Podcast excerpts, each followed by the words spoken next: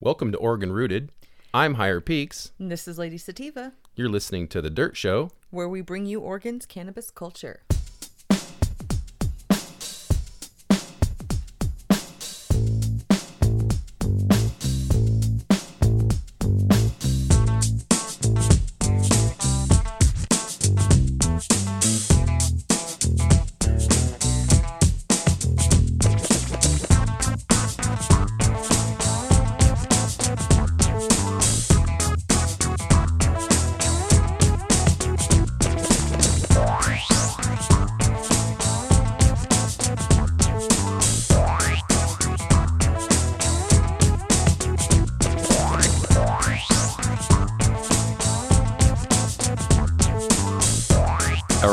Higher Peaks. And this is Lady Sativa. Hey, and this week we have funk extracts on the show. Fuck I- yeah. Yeah, I got to sit, Funk yeah, I mean, I'm sorry. I got to sit down with Ramsey, and uh, better known as Ram. Is that what you guys call him there at the? I call him Ramsey, but you do? yeah, Oh, okay.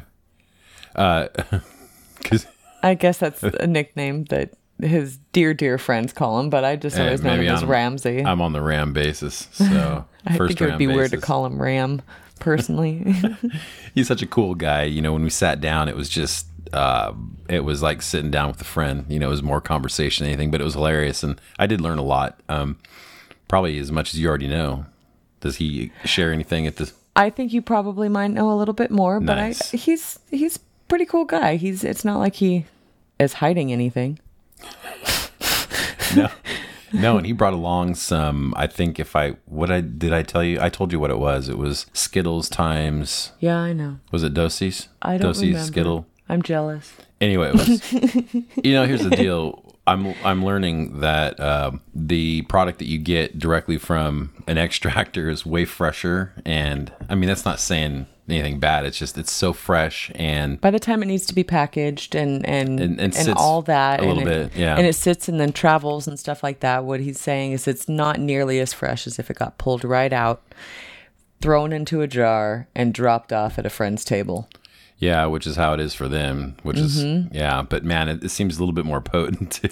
So full that it's on this on the you know the roof of the lid, and nobody gives a fuck. Well, and and actually, with that said, he did mention in the interview that uh, he they guarantee their stuff. I mean, it's kind of like a unmentioned guarantee, but if you do have problems or like it is messed up or something, you know, just reach out to him and he'll tell you how to. But you just reach out to him and said he'd uh, have the dispensary, you got it out, make it right. Yeah, which is pretty cool. That's pretty awesome. And he said that on the interview. first, so I think pretty much first extractor that I have heard that really has said that. first time I've heard it, and you know, I think he just wants good vibes. He's pretty positive about everything, and which is really he cool. wants good feedback. He Yeah. wants, you know, and if it is negative feedback, he wants to help you have better feedback. Yeah. Yeah, which is really cool. We need this positivity in this culture. So Hell yeah, we do. he did talk about uh, a little bit of about his process and their future and stuff, and it sounds like they're doing pretty decent. You know, he's they're doing actually quite a good volume, and they're looking at making that uh, where they can, you know, if it ever opens up the uh, gates on Oregon, that they could possibly ship out, which is pretty cool. Mm-hmm. It seems like these extractors are trying to do that. You know, we just we don't want to say too much, but we've talked to some other extractors recently, and uh, they're they're gearing up to do the same thing where they're going to be able to work outside the borders if that's the case. Which is awesome. What I what I do like, one thing I gotta say uh, that I really enjoy and appreciate about Funk is that uh, he likes to be in exclusive places. He doesn't want to be common in every store. Let's go a block and see if we can find the next Funk extract. He doesn't want to be that person. No, and that's what I I appreciate. But being you know a store that we we have stuff like that on our shelves, it's it's awesome having him be one of the main ones on our shelves. yeah, he's uh, a little selective, which is cool. Um, not that anybody should not be on that awesome list, but you know he he does want to keep it positive and be in the right places. Yes, and I know that attitude. He he is very big, big when it comes to attitude. Uh, he wants he wants the people that are going to sell his product to uh, represent it good. He wants the dispensary to be represented well. He wants positive vibes. He wants good attitudes, good sales, you know, salesmen. He want he wants all that. He he does, and positive vibes is a big thing when it comes to sales, and and so And you know, shout out to Talent Health Club because you guys were like the first place he knew about. I, you know, you guys were open way sooner than I th- really realized you were. We were at our five year. We did our five year anniversary, um, July tenth. so I mean, really, you guys are kind of like one of the first, Yes, and we have never been shut down out there. or like cited or or fined. cited or fined. You know, there's been scares, but you know what? It, everybody has probably had scares if you are part of this industry and you have been doing it, it anything. It, they have so many hoops that you got to jump through. Sometimes you can't catch everything. Um, No. It was never anything that was big whatsoever. It was something like our tags or you know something like that. But it was never anything that it was hazardous that called for citation or shutdown or anything like that. It's we've always made sure to stay legal and keep with the rules and all of that. Yeah, and you know, along with that, he uh, he did confirm for us that the consistencies. He agreed that the batters and the the, the more whipped consistency was what he preferred. Which you know, Mm-hmm. Batter obviously this is all this is all just a preference. You know, It is. It's a it's a preference, But and you know I, what? I just you know it. it's not knocking anybody in which way they choose. You know what? If you think that diamonds just by itself, I you know gets you higher than anything else, then you know what? More power to you. If you think that it's the terp sauce with the diamonds in it, that's awesome. Um, everybody has their own preferences. But that swing is towards rosin at this point. again, again, with a lot of the people we've talked to, rosin seems to be the kind of the shift right now. I don't know how long that'll last, or if it'll be the what people like. But There's You just so many goods when it comes to rosin. I, uh, I, I gotta say, I'm like just starting to learn what the six star, five star, four star crap is. yes, yes. Um, but I, I, I gotta say, Wait learning for Chef Ramsay to come pop out somewhere and be like, "That's crap." that's crap. but I, you know, I do gotta say, when it comes to the ra- rosin, there are so many positives when it comes to it. You know, the fact that there's no there's no chemicals used in it. It's made with heat, and you know all the processes. It's you know it's all natural processing compared to What you're getting at? It's solventless. yeah, it's solventless, of course. But it, there's just so many positives when it comes to the consistency, when it comes to the flavor, when it comes to you know what's in the product. It's it's Yeah, it's pretty labor intensive too. I mean, if you really look at it, there's some actually like physical labor involved. it's something to be appreciated for sure. I imagine that those processes are going to get more industrialized as far as you know, like assembly line-ish, where machines will be doing most of the work. But a lot of these guys have been doing it for a while. This I doing some manual shaking. I, I hope that if it is, it's it's yes, doing the shaking part. But I hope that it doesn't turn to machines Well, I mean, that'll take the love and the compassion out of it that a lot of us do have. well, from what we've seen recently, I think you can still have the love and compassion and do quite a bit as long as you have some ingenuity. Yes. Yes. uh, and a lot sure. of these guys are pretty ingenious. oh my God. Yeah. resourceful. So I have noticed too that it's. I mean, what do you think about when it comes to the extracts? It seems like people are now, as far as extracts, are shifting towards outdoor, full, you know, full sun outdoor, whether that's greenhouse or, or actually outdoor. But people are saying that the extracts are better that come from that flower instead of indoor because you know you get the full spectrum of the sun and That is not one I've heard from heard about too much. You can taste, you know, you can at, at times taste the difference of what's indoor, what's outdoor. But most of the time, if it's just the, I think it's the product that's used. You can take, for me personally, I can tell the difference between like trim run compared to, you know, actual plant run. Um, sure, but most of this extract is probably coming from outdoor. I would have to say most of it, yeah. But I don't, I don't know if I can personally taste the difference between the outdoor and the indoor. I don't. Uh, oh, I wasn't I- referring to taste as much as I was referring to the cannabinoids that are in there. Yeah, I guess so. I haven't really thought about it. It hasn't really become a topic for me, I suppose. Yeah. We talked a little bit about it. We did. You and I did, but I'm saying. No, I meant with Ramsey. Oh, okay. I'm talking. I, I was in the dispensary. I have not really heard of that too much. I, I, I don't know if people ever even bring it up. Like, hey, uh, is this outdoor? They don't. That's why I. That's why I'm saying it's not really something too many people have brought up or asked me. That's that. You know.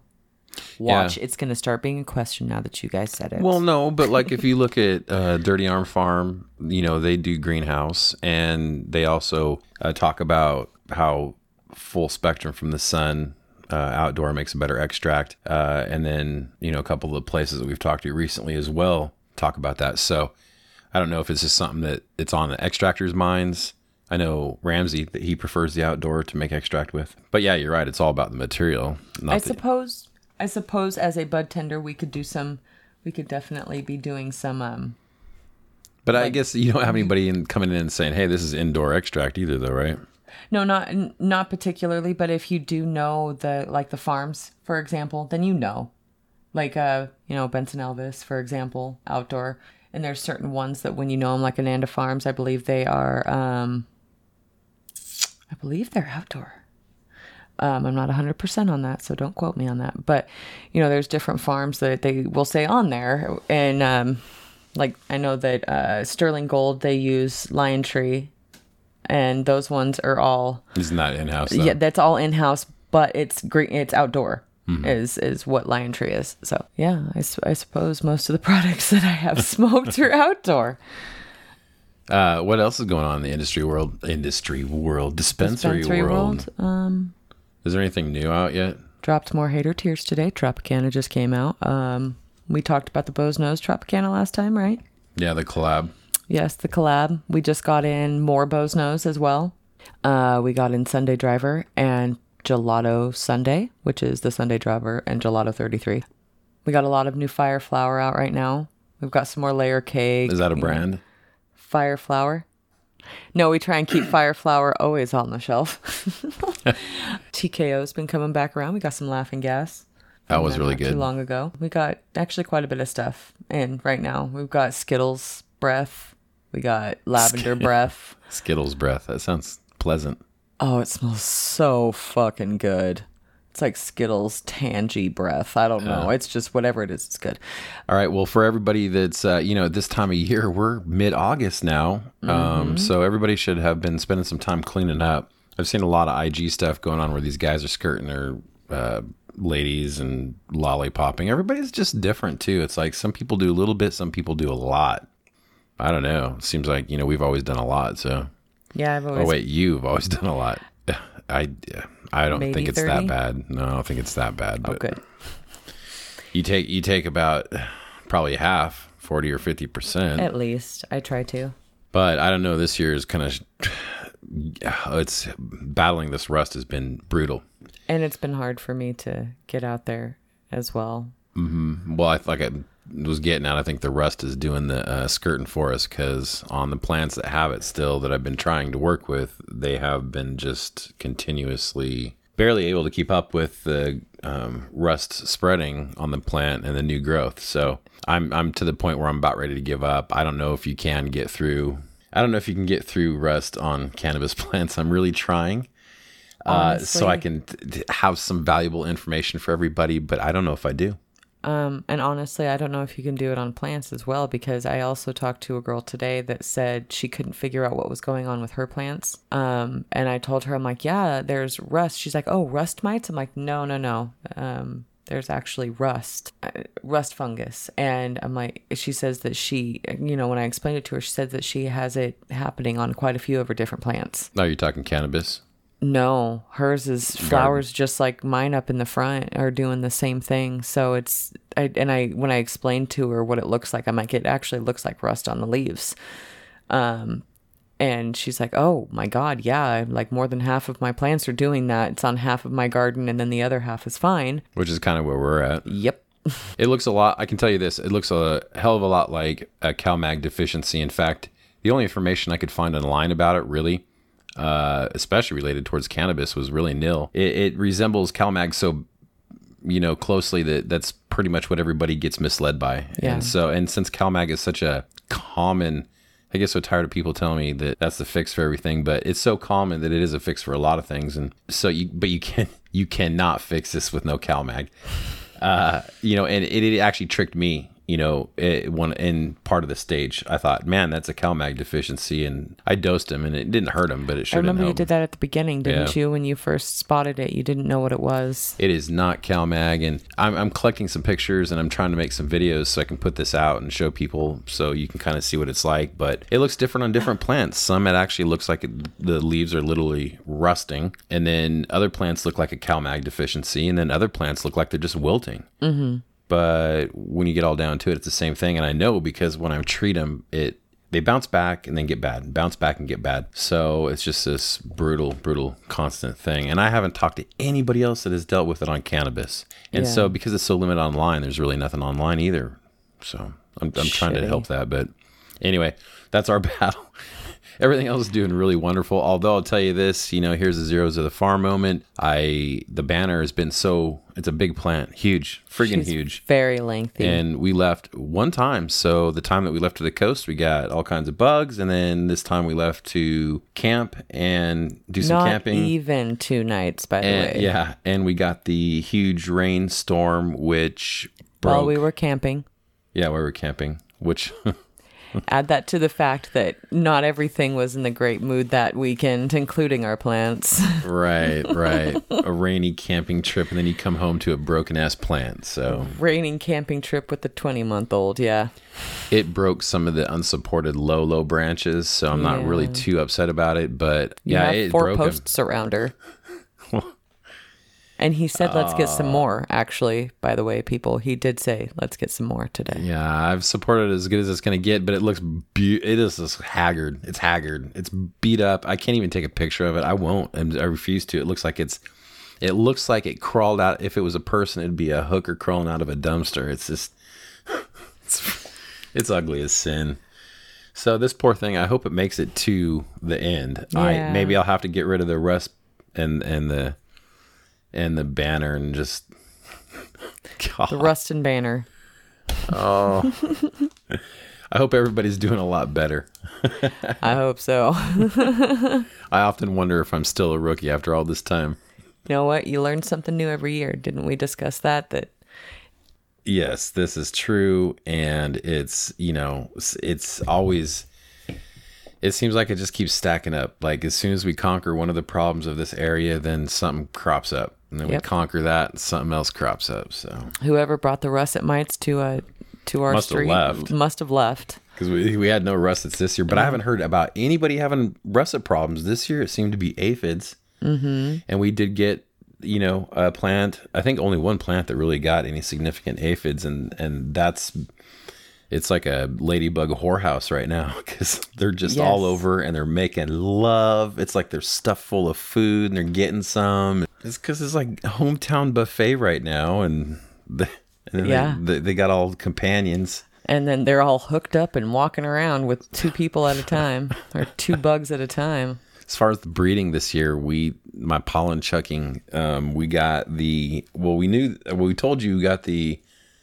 Durban pineapple, well the um plumberry Kush Plumberry collected. Kush. Now the the Durban pineapple's done. It's going to be collected like tomorrow, and then the OCT has been cut. So I am collecting. OCT's in the kitchen. yeah, I'm collecting that pollen over the next five or six days. Really easy, and um, Real messy. it's it's not the way that you want to make your wife happy. I sure wish we had another room Just just, for, some pollen. Then we could just dust that one room. Who cares if the whole house has to use Claritin? Add to the dust we already get from having oh, pets. Oh man, hey, it's fun. It's fun. So you know, we'll, we'll it's definitely an experience. It's fun. It's it's a cool thing to learn. Yeah, you gotta you gotta do it. It's it's you do have to have the areas though. Yeah. But it, it is fun to watch it happening though. It's you know, see how much pollen you collect at the end. We almost filled a full jar. Yeah, yeah, a couple, you know, a gram or so on probably each of them. Well, if you filled that Um, maybe a full couple grams. Did you fill that full jar? No, not full. Is it about halfway? Maybe quarter That's to a half. about Okay. I don't know how much pollen weighs though for Well, the yeah. volume. But I I was gonna say amount wise, it's about a half a gram for, or it's about a gram and a half for half that jar. Yeah, yeah. Well- Amount, not weight. Okay, so maybe maybe it's only about like three quarters of a gram. Then I haven't weighed it. I'll have to weigh it. So Well, I don't know if you want to weigh it because then you got to dump all that powder back out. yeah, but I imagine you know I'm I'm not like some professional at this. This is really the first time I've ever really taken it to the end. So I'm sure we're probably gonna have some flowers that are gonna have a hand not handful of seeds, but one or two in there. So sorry, I'm already saying sorry right now. But who knows? Maybe we got neighbors somewhere in the area that has have their own male troubles or something. Right. We'd have them anyway. So you know, obviously, it's becoming it's going to become an issue. Uh, yeah, especially if it's outdoor. I Yeah. see it being a, becoming a lot Yeah. more of an issue with the outdoor. And who knows what it could be? It could be hemp or it could be, uh, you know, a male. So who knows what kind of seed is the other issue? Exactly. But, you know, hey, we should be happy we can grow. So, all right, well, this weekend we're going to do a big tour again. And we're going to keep that under wraps because it's probably one of the biggest tours we'll have done this year. Excited. Got a lot of content we'll be bringing for that. We've already done a, couple previous uh, tours as well. So we really got a lot coming. Mm-hmm. I'm We've excited. got some more coming up. So we'll be pumping them out next week as well. You know, can we shout out to or- Organ Archist? Hell yeah, we He's, can. He's cool as hell, but uh, we appreciate him um, helping promote the show. Hell yeah. Thanks, bud. He was. He, I, I noticed that we had a bump in Stitcher listeners. I'm like, why did? Why all of a sudden everybody on Stitcher? I'm like, is that is that the the the app to go to now? Is it like? I'm like, what happened? So I'm you know just doing my daily stuff, and I run across his profile, and I'm like, oh, nice. Hell yeah. Thanks, John. because he listens on the Stitcher. So Yeah. yeah. Exactly. And I do know quite a few that listen. Um, listen to us that are friends of his too. oh, probably all Stitcher. Yeah, Probably. which is crazy. It is a good app. I went in there and checked it out. and It is pretty cool. Unfortunately, you can't leave any kind of uh, feedback or comment. I mean, but for those, you know, good thing though for for those of you that are on iTunes and apps that do, you can leave comments. If you do that for us, that'd be great. Yeah. rate review. Rate and review. uh, Rate, review, for us. We've never really asked for that, so I feel we kind of like earned a little bit now to maybe ask for some comments. Right. So if you can, go ahead and, and leave a, a comment, and uh, and we'd appreciate that. All right. Well, with that said, we got uh, like I said, we got Ram from Funk Extracts. Great interview, great guy. Check out their extracts. He does list where they're at, and of course, you can go to Talent Health Club. Sounds like you guys get first drop anyway, and uh, uh, you know enjoy it. They got he does talk about it, but it's it's like a fully interactive thing, full experience. Yeah, he's pretty awesome. Player. They got the terpene content, which I I like, and then uh, The they, Funkometer. the Funkometer, which he's trying to dial in on that because right now he's been like the man, and he's like I, he doesn't have the best judgment. He says so he's gonna have to get help on that. And but then the um, the download on each box. Hell yeah. So You got he's the got some pretty cool. with it. Yeah, but it's pretty decent music. I mean, it's not uh, it's not just some random stuff. It's actually really good stuff to Yeah, oh, get hell to. yeah. He's got some he's got some really good stuff. Here it is, Funk Extract. Ramsey, enjoy the show. All right. Oregon Oregon, Love. love.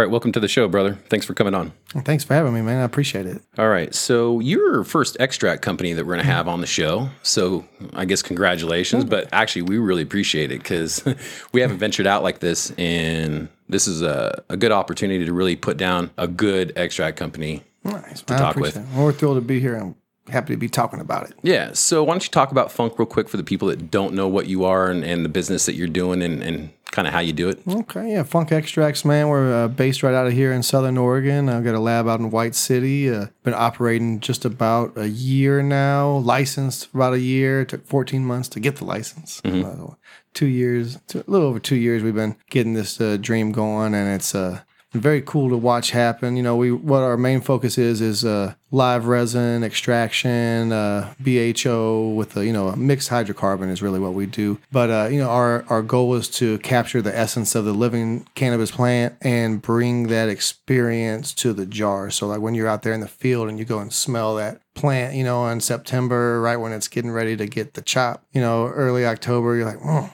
that's what I smell. That we're trying to capture that smell and essence and bring that to the jar. Yeah. And you do, man. Well, thank you. man. So when you guys first started, there wasn't quite the variety of extracts in terms of like the you know butters and and live resins and stuff like that. That's Do you want to? sure. Can you talk about that? definitely staying on top of uh, all the different type of consistencies is something you know we love to uh, want to try them all. Mhm. Honestly, you know, yeah, I grew up smoking, you know, crap shatter and, you know, 2011, 2012 or uh, stuff we were smoking then. Mostly shatter, honeycomb and stuff like that. And to watch it evolve into what we do now with our uh, live resins, we have three different consistencies that were kind of what we do. We have a batter, which, you know, is nice whipped. Yep. We whip that in it. I feel it has the most flavor and kind of the most pungent nose because it's real quick. You know, it doesn't take long to make, so you don't lose any of that terps in the process. You know, making diamonds and stuff can be an extended process sometimes.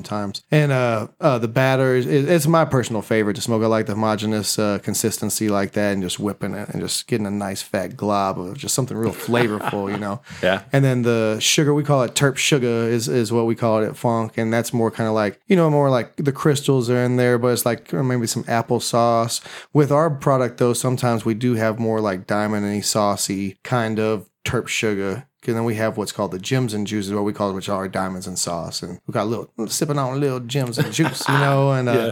that's uh our thing. And then we have gems, and those are like you know the actual rocks with with the sauce, and that's THC crystallized that separates from the terpenes and the other you know cannabinoids in the system in the in the product, and that's cool. We, we focus on a full spectrum extraction. You know, we try to bring all the you know compounds out of the cannabis plant and bring those to it. We feel you know isolating stuff is just you kind of losing out on the full, but you know the real med- medicine we feel is in the the full spectrum. You know? Sure, You sure. Get everything out of there together, and it works, and we feel a lot better. And uh, yeah, those are three consistencies that we kind of focus on. We also do cured stuff sometimes as well, and that'll be typically kind of the shatter's kind of on the way out. You know, uh, a lot Seems of to people, be. yeah, you can't even sell it for anything anymore. It's just even if it's you know gold and stuff, and people don't really you know it's ten bucks is is anybody wants to pay for it these days. It seems like, and uh, so we kind of have veered away from doing too much shatter at Funk just because uh, we you know try to focus on the you know highest end product that uh, people are looking to consume, and it's typically you know saucy stuff or like those batters these days, and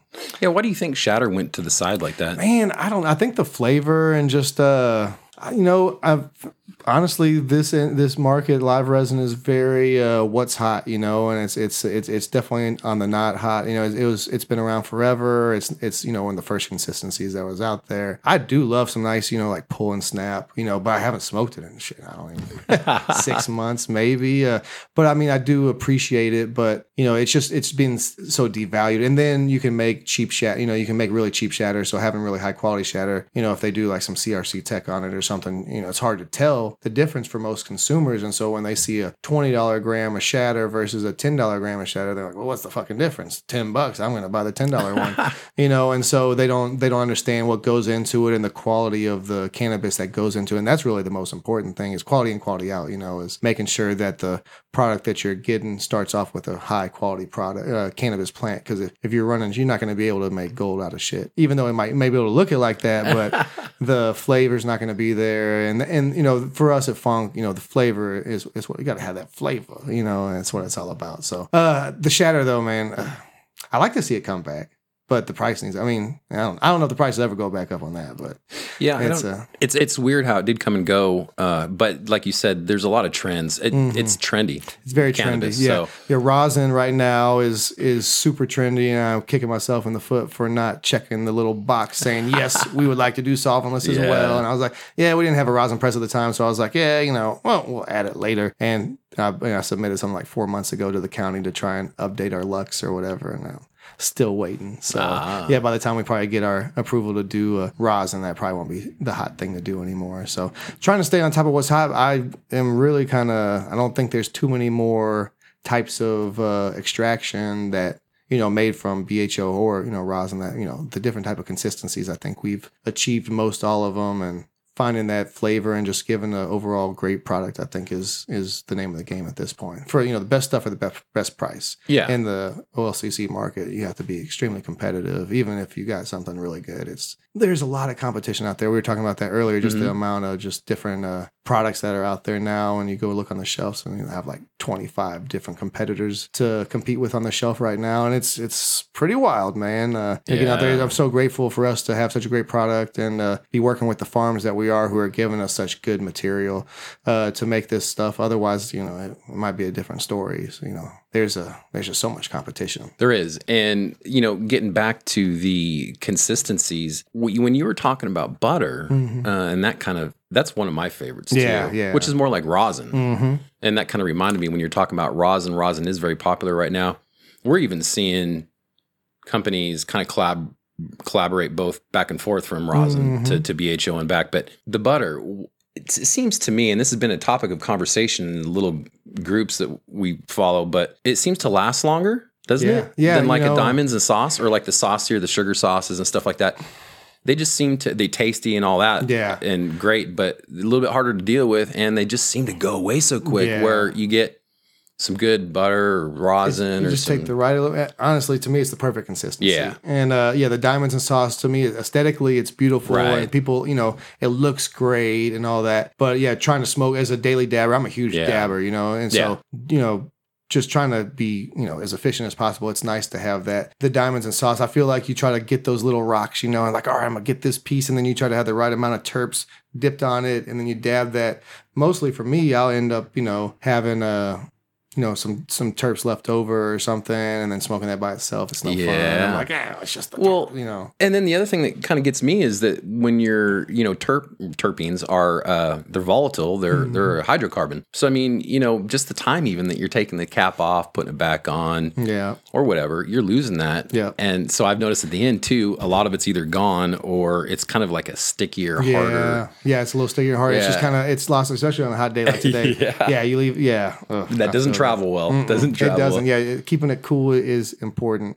Uh, yeah, I've I've watched that happen with a product over time, and just it's you know it's sitting there forever. Oh man, you got to keep your car cool. You got to keep it. Yeah, yeah, yeah. We keep we keep everything cool in the car. We, we spend a lot of time and effort to make sure that the jars don't like get knocked Yeah. over and stuff like that. Yeah. And that's really important too. Making sure that it doesn't, you know, when you're buying a high quality product, it needs to be, level. uh, you know, everything. Flat. Yeah, the stickers need to be straight. Everything needs to look good. You're paying your top dollar. And, and when you're a consumer, I've been a consumer, you know, my whole life. Uh, well, you know, also, And, uh, but uh, too, you know, I, I mean, the reason I do is because I love to smoke, and you know, uh, if when you when you're working your ass off for you know a paycheck, and then you go spend a good percentage of your paycheck on what you love to smoke, and Right. you get it, and you open it, and it's all messed up. I mean, you know, it's like shit. You know, it's it makes you unhappy, and uh, so Yeah. it's really important for us. You know, every sticker we put is is right. You know, it's Mm-hmm. uh, everything's put on there right, and then when you open the jar, it's not all stuck on the top and everything Yeah, like that. yeah. And uh, yeah, I've seen I've seen it happen. I've you know I've bought stuff like that. That's happened. Yeah. I've been on you know the consumer end, and, and as a consumer finally in a situation like this, I'm so grateful. Because I, I want to make sure that everybody has a wonderful experience when they when they get us. Yeah, yeah, absolutely. And you know, you guys do bring it all the way through from start to end. Your packaging I like a lot, uh, mainly because one, it's not overbearing. Like there's some companies that like to, like it looks like they've spent more time and money in their packaging than they did on cultivating, Yeah, yeah. and I'm like, ah, kind of worries me. You know, I Mm-hmm. feel like I'm buying something for more money just to pay for the presentation. exactly. Whereas you guys, you come across as like kind of a down to earth, real cool, nice packaging, just not like I feel like I'm in Tiffany's or something. Right. Yeah. And then the fact that you guys throw that damn song in there. That's cool. Thanks, man. I appreciate it. Yeah, that's you know, nice. Mm-hmm, I've had a hip hop background from doing my radio back in the day, and just and I grew up in a record store, so trying to incorporate music into it because music and weed have always been, Oh, yeah. you know, my my two favorite ladies to party with, and uh, and uh, trying to get trying to get that onto the pack. I was like trying to figure out how can we make music through our packaging because we had the little record player box and stuff. I was like, how can you get us get music out of this? And Yeah. then we're like, oh yeah, fucking QR codes, man. And uh, yeah, we started doing it. I work with a lot of uh, local artists here, and then some of my friends from back home that I kind of just I'll throw you on a song. You know, I try to make sure it's either like weed related or funky or fun. You know, like making sure it's some good songs, it's not just some some BS song. You know, my, some guy paid me fifty bucks to put on there. You know, it's like actually a good song. You know, uh, Yeah. we got we got a different diverse Cannabis related. cannabis related Yeah. uh, a lot of rap right now i'm trying to do a little i'm trying to diversify it up to be a little bit of everything i'm trying to do a lot of funk you gotta be careful though, because it's like I want to go like hit up like George Clinton or somebody like, yo man, check out this cool packaging, this funk. I want, to, I just want to connect you to your QR code, and not that he would say that or anything, but I get you know dealing with so many musicians that I do the year, they're like, pay me, motherfucker, you know, like, Oh, like, yeah. I can't pay. I just am trying to help you get your stuff out there, and, and, you know, I, I would really love to put like old funk stuff and like links. We have you can either like scan it to a, a Spotify song or a or a YouTube music video. So I was like, it'd be cool to like you know connect people to like some classic funk and like maybe some old uh, videos of them performing from the '70s or something. Because man, they were all on acid, and it was like the you can't find anything like that these days. You know, it's, No. it's a special thing, the funk music, and and the fun. You know, it's like the music's like the soundtrack to the to the you know movement we're trying to do, and just you know get everybody funked up, man, and That's- just have fun with it. You know, Yeah, It- it there's is so many fun. companies out there. You know, where it's this industry is so crazy. You know, we just want to remember, like, man, we're so lucky to be doing this, and we just want to have a good time. And that's what you know, dabbing and smoking is all about, just having a good time. Dabbing might be more about just sitting there quietly on the couch staring. oh man, but it's a good time in your oh, mind, though, right? Well, Oh, big time, big time. Yeah, and doing dabs definitely lets you know exactly how that particular strain or, or whatnot is going to affect you. Straight to the point, man. Yeah. That's what I like about dabs. It's I always when I try to tell people who don't really smoke what dabs are, I'm like, man, like imagine like smoking a joint, it's like drinking a beer. You Right. know, like doing a dab, that's like taking a shot of tequila or something. You know, Yeah. straight to the point. And I think it helps people like get it like, all right, you know, as soon as you before you blow that smoke out, you're high as shit. You're like, uh oh. I remember back in the day, I used to do huge dabs and like the big snake dabs and all. I can't do none of that anymore. And I don't know if it's because the stuff we're smoking is better or just my lungs are like no more. But yeah. Well, you can't do those big long dabs Nah. with sauce anymore. Yeah, no, yeah, that's true. I see you can people do scoops. Yeah, I can do a big old scoop. Yeah, I can't. I can't do it, man. My lungs are just like ugh, use and abuse. Smoked cigarettes and blunts for so long back in the day, and it's like I wish I had known all this was coming. I would have saved some lung capacity. That You know? yeah, I've been smoking since the I guess probably real early 90s, Yeah. like 90 91. Yeah. And back then, I don't know about what you were getting, but we're getting that brown frown. Yeah, the Mexican uh, special. Oh my god, I don't Yeah. How many how many pesticides? Oh, I know. I think about that all the time too. Like the shit that was in what we were smoking back then. I'm like, I still made it. So I mean, not that you know, I definitely don't ever want to smoke anything with pesticides again. But like, I guess it's not that bad because shit. I Well, mean, hopefully the healing powers Yeah, the healing powers of cannabis, cannabis. they, they balance it out. Yeah, because I can only imagine some of the shit we smoked back in the day. They get the three hundred dollar pounds from Mexico back in Houston, and uh, oh yeah, You're like, why? The more do I s- when I smoke more of this, I just get a bigger headache. hmm Oh, I know. trying, that but- headache weed. It smells like spice or like something. Oh, I hate that shit. We uh, we used to get blunts back in the day and call them three for tens, and that's what I started off selling was three for tens, and you get three blunts pre roll. It was like pre roll, so it was like three blunts pre Swisher Sweet Perfectos. You know, they were Nice. cigarillos back then.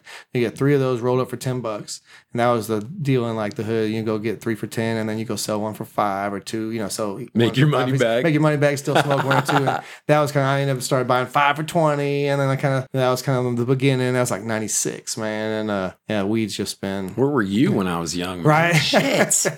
My dealer sucked. Yeah, I used to have like big old bags of just like pre rolled sweets, and you would buy. I would buy them like that. Like I didn't even roll a blunt I, myself until I was like seventeen.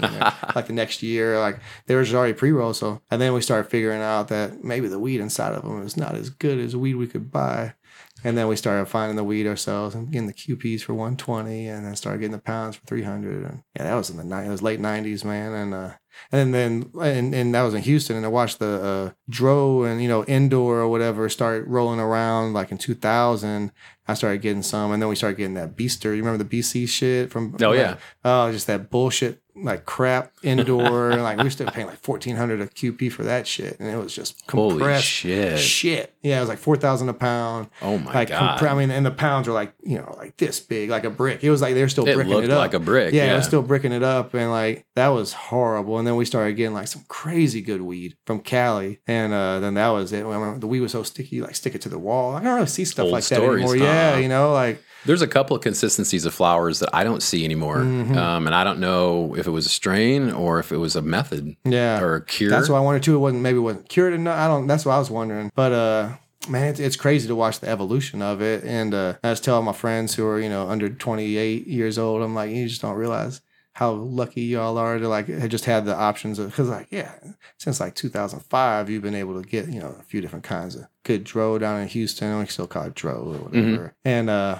In Texas? yeah, yeah, it It's was like, like Cali influence. yeah, exactly. Yeah, it was. Yeah, we got in Houston. We got everything from Yeah. Cali. Uh, just I think recently, since uh, well, I think the flow of Oregon weed has came uh, not from me, but uh, around the same. I, Yeah. like, I started all my friends in Houston. Oh man, I had some Oregon weed out there now. I I was like, oh, you getting Oregon weed? I was like, all right, that's dope. So uh, it, I, you know. It's interesting, but like we used to get those crazy pounds of indoor for like four or five thousand bucks of like the craziest weed you've ever seen from SoCal and stuff. And that's what I used to sell back in the day. You know, I was I never want this face associated with bullshit weed. you know? Yeah, I can tell that. I can see that you yeah. would have some. Uh, like I said, where were you? Yeah. I was I was buying my weed from this little young lady. Well, because I was like 18, 19, and she was like 23. And uh, she was telling me, like, you know, two gram eighths. yeah. Uh, oh, the bullshit. yeah, Oh, you know, man. oh, you, I got a $50 eighth and you just took how much? Yeah. Oh man, I, there's used to be so much of that shit. The, Just the hustling and the I Yeah. don't I don't miss that. You know, No. like getting ripped off and people just scheming. Yeah, I was in North Carolina one time and bought like 2.3 grams for 80 bucks of like some dried ass fucking weed. It wasn't even that good, and I just felt like such a bitch. I was like, oh man, I'm a buster. I got I got hustled, and uh, yeah, it's crazy. But yeah, the people I was talking to one of my friends. Uh, he was selling weed back in Houston, and has, I was like saying something about the price. Like, God damn, man. His, and somebody was in there like buying some weed, you know, and I was like, oh man. I was like, I was like, we sell this for like five bucks a gram where I'm at. And he's like, shut the fuck up, Ram. I was like, trying to sell this shit. I was like, oh, my bad. I was, this ain't shit. I was like, man, you should see all the weed on our floor at our lab. Oh, man. It's crazy. And, and to go from that to like selling three for 10 blunts to like having a, you know, you know, you're sweeping up fucking ounces of weed every day that just, you know, didn't make it in the tube and you're just the, it's crazy. You know, my my buddies came to visit and they saw the weed on the floor and they was like, man, just let me have the floor weed, man. I was like, I can't give you shit. Well, now, so you went from like, I mean, this is must be your dream job. It is, man. It, it really is. I I'm so grateful to be doing it. It was a real ride to get here too, man. Uh, you know, it wasn't easy. You know, we don't have a lot of money behind us, and my buddy's aunt kind of just gave us an investment money to uh, get licensed, and that's all we did. And then we just been rocking it since. And it, has been, you know, such a good learning experience on top of just being what I've always wanted to do. And like, I can't believe I'm doing it. And, you know, so you get so caught up in the day to day of just the, you know, the day to paying bills, and all that kind of stuff, and you just get like, you forget that, like, man, like. I'm fucking doing it, man. Yeah, it's pretty cool, you know. And uh, you got to remind yourself that in this industry is so brutal, you know. It's just uh, you get it's so easy to get caught up in all that kind Mm-hmm. of negativity and stuff. But man, you just sit back and just realize that, man, you- you're doing something special, and people dig it, and that's Yeah. awesome, man. I, I couldn't be more grateful for it, man. I just I'm just ready to keep it going and growing, and and and see how far we can take it. And I'll be So did you know? I mean, I know that you were either you were you're involved with extracts before this all came about, but did you did you know the tech of it? Did you like know the chemistry behind it, or is that something that? I'm not really, and I'm not the person to make it. Like I'll blow everybody up. I'm Right. not. I'm not that dude. Like Yeah. uh, our extractor Josh, he's a like he's like a mad scientist. Like Okay. he's he's a real artist. You know, he really understands and has the true passion for it. I've always did it when I, I when I left Houston. I went to Denver first, like in 2013 2014. I think it's 2014. I was there for a few months, and I worked in extraction kitchen and uh, just kind of watched them do the day to day. But I didn't get my hands on. I was uh, like packaging and stuff. And then I moved to Cali, and then I came out here, and then had a friend of mine who was doing it, and I kind of just hung out with him all the time. I kind of watched, and I just was like, you know, this is where it's at. Taking the the flower and turn it into a product that then can be made into multiple products. And I was like, to me, that's cool, you know. And then you can take this oil and make live resin. You can take this oil and make pen. You can make, you know, turn it into some stuff to make distillate, to make some edibles, or you know, and you can, you know, from there, it's like you're taking this flower and turn it into something, a usable product, or you know, like a product that can sit on the shelf. And I think it's so cool.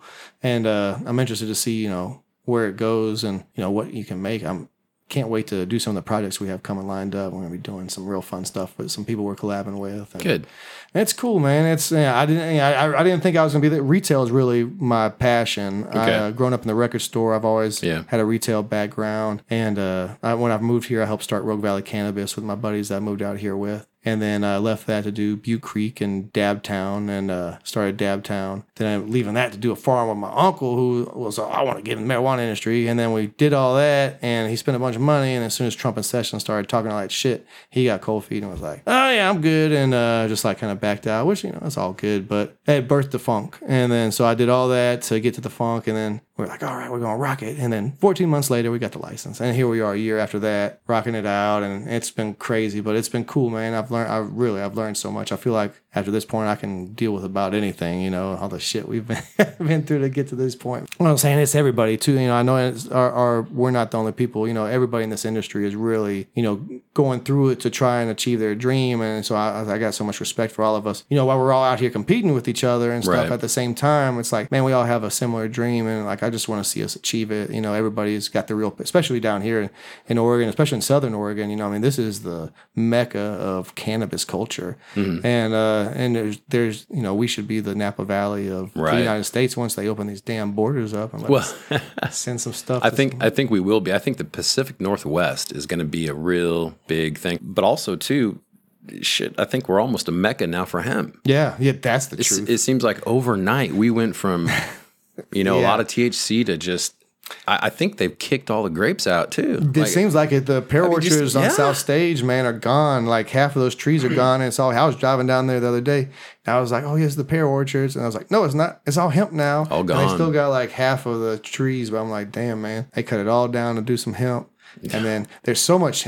I'm really interested to see the, you know, because there's all, you know, yeah, ain't knocking nobody. The people who were growing weed but weren't really growers and were just looking to make a bunch of money, and then they didn't now I feel like a lot of those people have switched to hemp, thinking that they're going to make a ton of money growing hemp. And I'm very interested to see if that en- ends up playing out the way that they're hoping. I mean, I hope everybody makes a ton of money, but I feel like the price of hemp is going to drop significantly uh, here in the next few months. yeah, And because I mean, it's not just Oregon that's growing it. When you start like researching, like Colorado Oh, has yeah. like they're shitting on us on like the amount of acreage of uh, hemp, and then even Kentucky, they've been growing. I didn't even know they were growing hemp, and the amount. But Big I there. feel like people here are, are more like on the medicinal for CBD uh, oil extract is is more of like the mindset The of the people here as yeah. Mm-hmm. opposed to the uh, the biomass. But I don't know.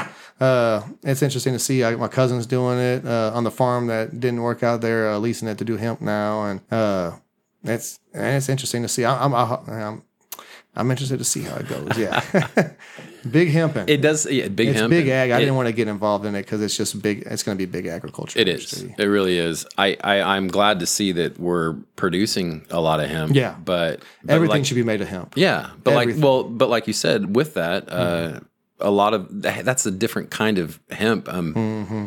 It's the same stuff, but I mean, you've got you got THC and you got CBD hemp or Mm-hmm. cannabis, and then you've got the the fibrous hemp, and it's it is different. You look at that CBD uh, hemp cannabis, uh, and it looks just like Yeah, it does. especially when it's grown good. you know, it looks just you're like, You're wow, driving down that's the street, fire. It's right next to the street. There's Yeah. that one on uh, Garfield that's like comes up to the sidewalk and they don't have a fence. I was Yeah. like, shit, man, that's pretty hilarious. That's just, I love it. You know, I, I put it everywhere, man. Well, and I, I feel the same way, but what blows me away is you know we've got these THC farms that are all boarded up, and it looks so looks shitty, horrible, yeah. And then you got these hemp guys that are Yeah. right up next to no the regulation, ditch. guys. Fucking- Yeah, and they, I was talking to some guys. They're like, "Yeah, we don't have any regulations." I was like, "Oh, yeah. well."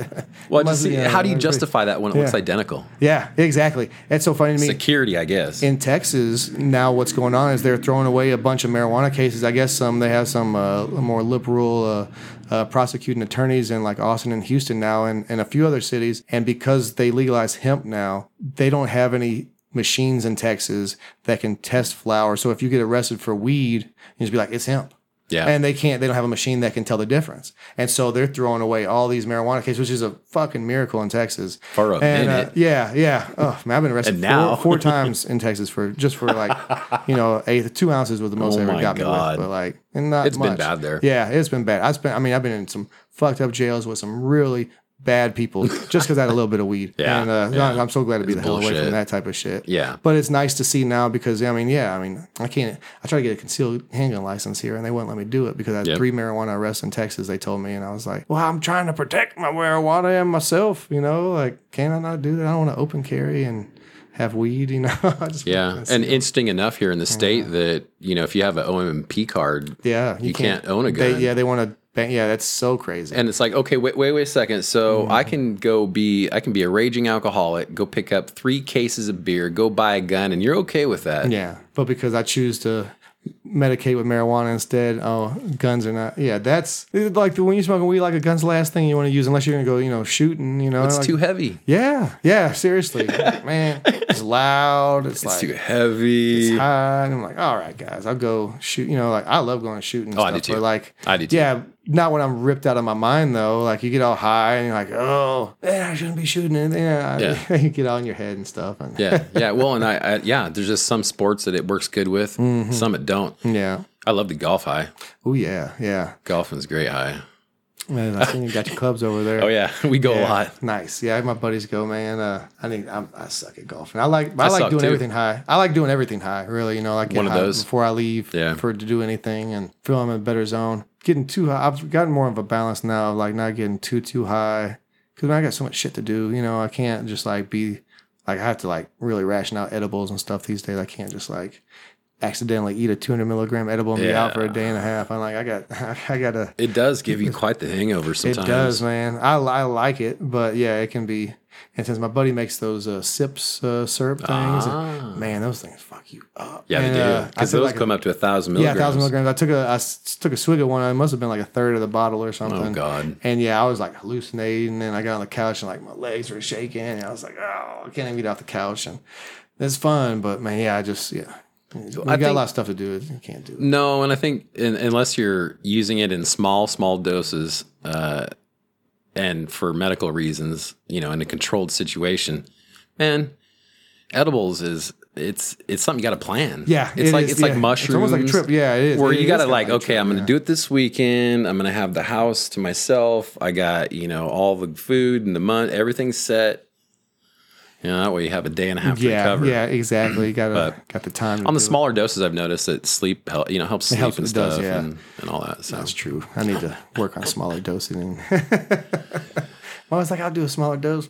Oh yeah. Well, if you're really going to be, yeah, if you're going to do it, you should just write that shit down and be like, you know, if I take 50 milligrams, this is what Mm-hmm. happens. But, you know, I quit, I quit smoking. I quit everything for five months. nice. Little And break.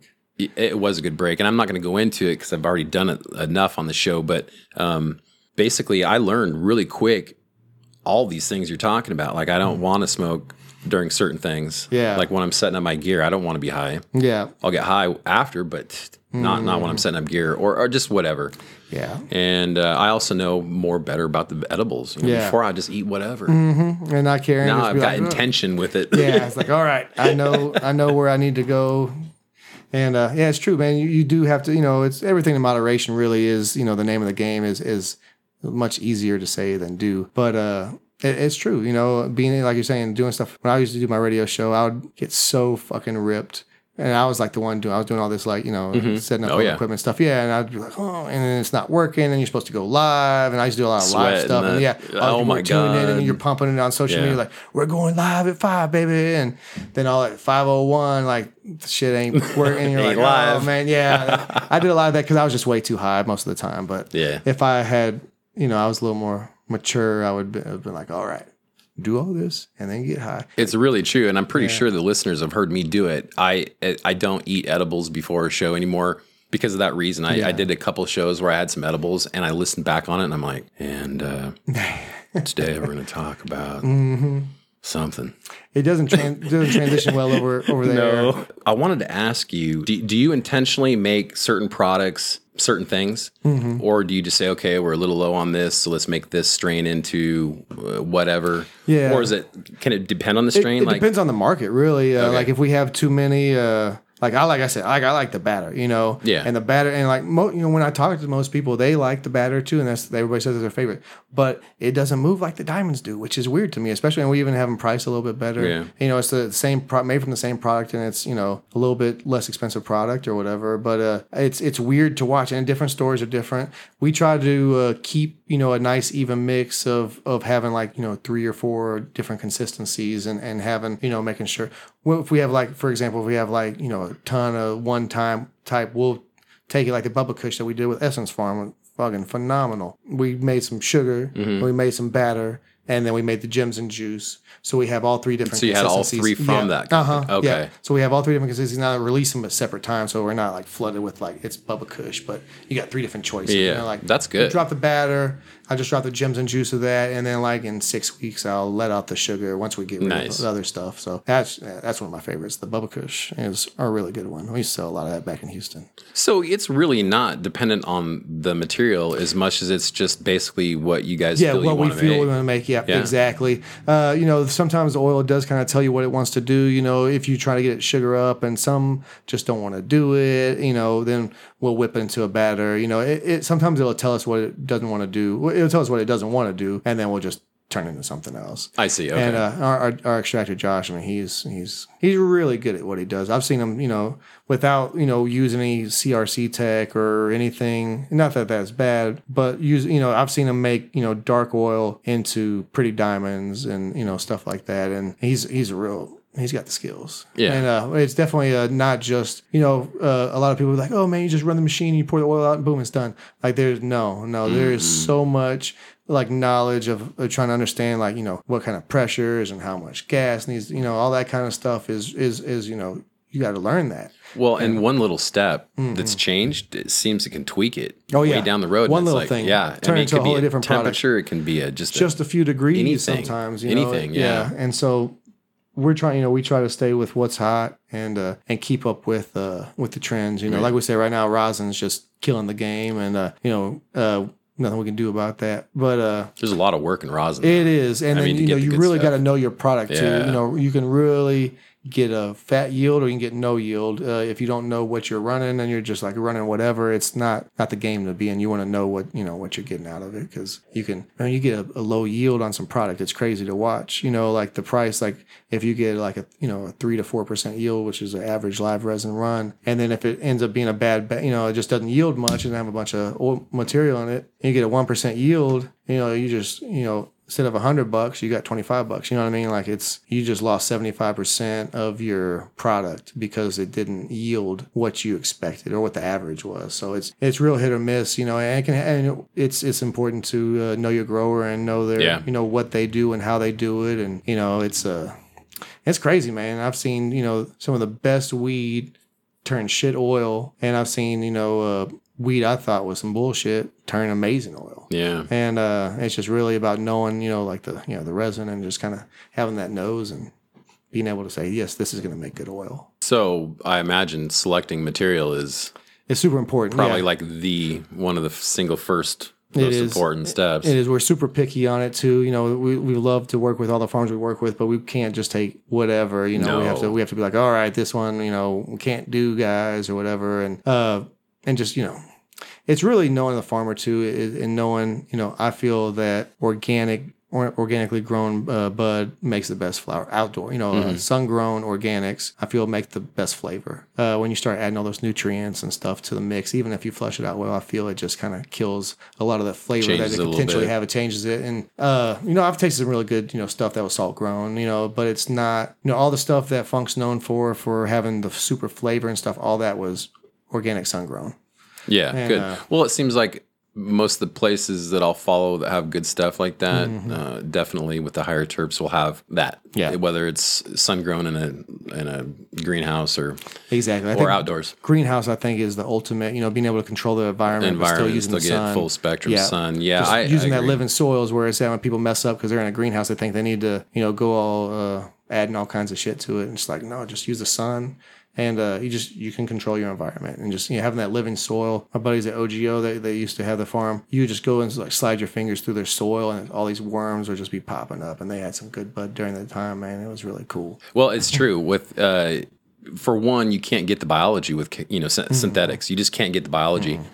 Um, and with organics, you can really crank up the, the biology. And you know, I was talking to um, a guy from Grow Science. We're running their organics this year, and he was talking about how a lot they're seeing in test results that the higher terpene uh, farmers are generally these guys that are living soil and high levels of microbes. Yep. I mean, you know, variety, not just one thing you're dumping Right, in, but a, yeah. a living Nice soil, living soil, real exactly. living soil. You know, Feeding the soil, not the exactly. And yeah, they're seeing a lot higher terps and better, better overall flower. And a lot of that also too, we are talking goes back to the biology that's just around the plant itself. Mm-hmm. There's endophytes on the plant, in the plant, and in the soil. So there's a lot of stuff going on there. Willow Billy Farms, which we had talked to you about them, they saw almost a three three times.